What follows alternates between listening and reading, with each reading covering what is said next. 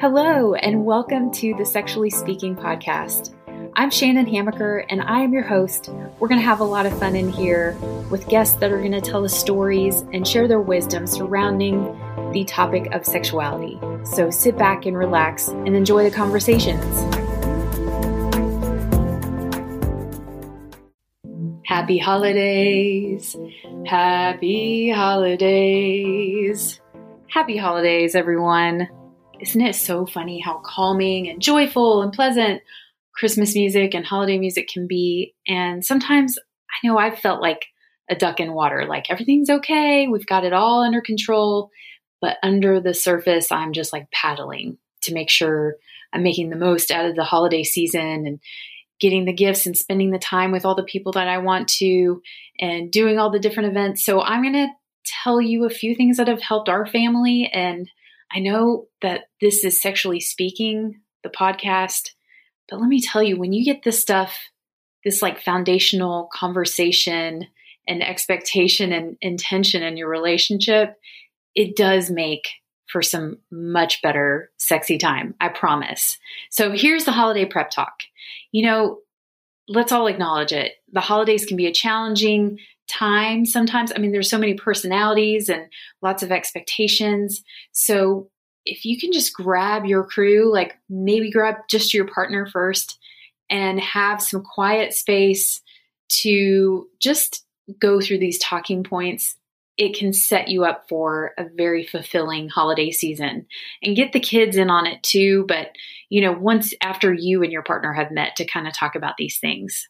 And even if you're single, I think you can glean some information from this.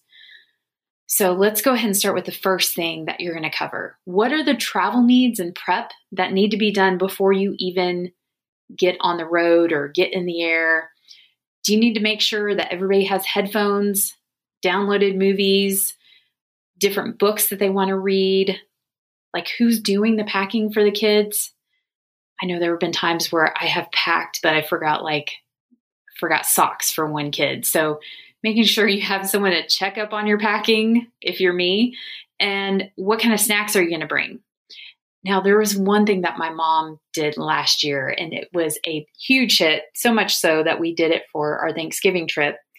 And she went to the dollar store and just got like Mad Libs and some special treats and fun little books and put them in bags and numbered them for the mile that we were going. We were going to Naples, Florida. So it said mile 200, open this one. And it would be chocolate or some kind of a treat that they normally don't get. And then the next one was Mad Libs. So we all did Mad Libs together. It was so fun and it added some excitement and anticipation and helped with patience so I love that idea. I highly recommend that. Now, the other thing is sleeping arrangements. So that's the next talking point. Tip two sleeping arrangements. Who is sleeping where? It can be tricky when you're traveling and you're staying at families' houses and trying to make sure that everybody has a comfortable place to sleep. But that sleep is so important to help with all the other things emotional regulation, making sure that you are just able to be fully present and make the most out of your time with your family. So, where are you sleeping and what are some things that can help with comfort? Is there maybe a white noise machine or a special blanket that your kid needs? Or do you want to take your pillows? Do you have room for them? Or maybe there's a special plushy doll that your kid sleeps with and you want to make sure that you bring that. So that's a great spot where you can get the kids to weigh in on the conversation of prep time. The next tip, the next talking point what are your expectations during this holiday? For some people, you know, oh my gosh, I'm just like having this flashback of these dumpster fire vacations that Steve and I had where we both had different expectations and we just went without talking about it. And other people were involved. It, I just feel horrible. Sorry, Megan, my sister in law. I felt so bad for her. But it was a great learning experience. It was in the beginning of our marriage. And a few years ago, I remember like crying at my in law's house in the bedroom because there was just so much to deal with. so, what are the expectations? And this can be like to get a daily walk by myself, to make sure I have time to spend with certain relatives, to visit a certain tourist spot, depending on where you're going. This past Thanksgiving, we went to go see family, and it was a last minute trip. So, it could have potentially been pretty emotional, but it ended up being one of the best trips that we've ever had because I kind of voiced my concern that I wanted to spend as much time with my grandfather as possible. His health is declining, and that was just, it was something that I really wanted to do. So Steve really stepped it up. I was so thankful. He just did a lot of extra things that normally I would do, and I saw him helping my mom, helping the other family members who are also in a higher emotional state because we're spending this potentially last Thanksgiving with my grandfather. So just telling your partner what your needs are up front. Like I may be spending more time with this relative or I may be taking a nap. I'm trying to catch up on sleep. Whatever it is, what are your expectations? And then what is a code word or statement that you may need to use to tag each other out? So is it I need a timeout, I need a breather, tag me out, whatever it is, you know, with a lot of energies, depending on your personality type or how you are, especially for those of you that are more introverted. All of us need our battery charged. I don't care what your personality type is, but some more than others. And also, talking about where you are in your menstrual cycle. That is huge. Last week, when we traveled to New York, this last minute trip could have been emotional I knew that I was going to be in a space where I had higher energy. I was going to be ovulating, so I was going to be a little more social. And I felt that like put me at ease a little bit.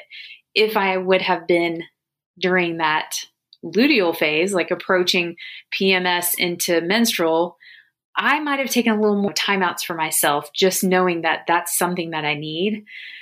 And knowing that is super helpful just to anticipate how your energy will be and how your emotions may be too. And then also, what are your partner's expectations? So, getting their expectations and any code words that they may need. Next up, checking in with your partner for some alone time. I mean, there have been like family trips where we didn't debrief until we got home and there was so much to unpack that it was just like literally and figuratively that it was just exhausting. So being able to have a little five minute debrief every night, or maybe you do take a walk together, you get one of the relatives to watch your kids, maybe you go on a date, whatever it is, to be able to have that one on one time so that you don't feel like you're completely disconnected can be an amazing addition to your holiday time. And then Last and certainly not least, are there any concerns that you want to say out loud so your partner knows you need support in this area?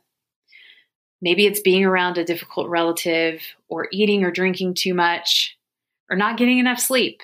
So, voicing that out loud can help your partner be more attuned to what's going on.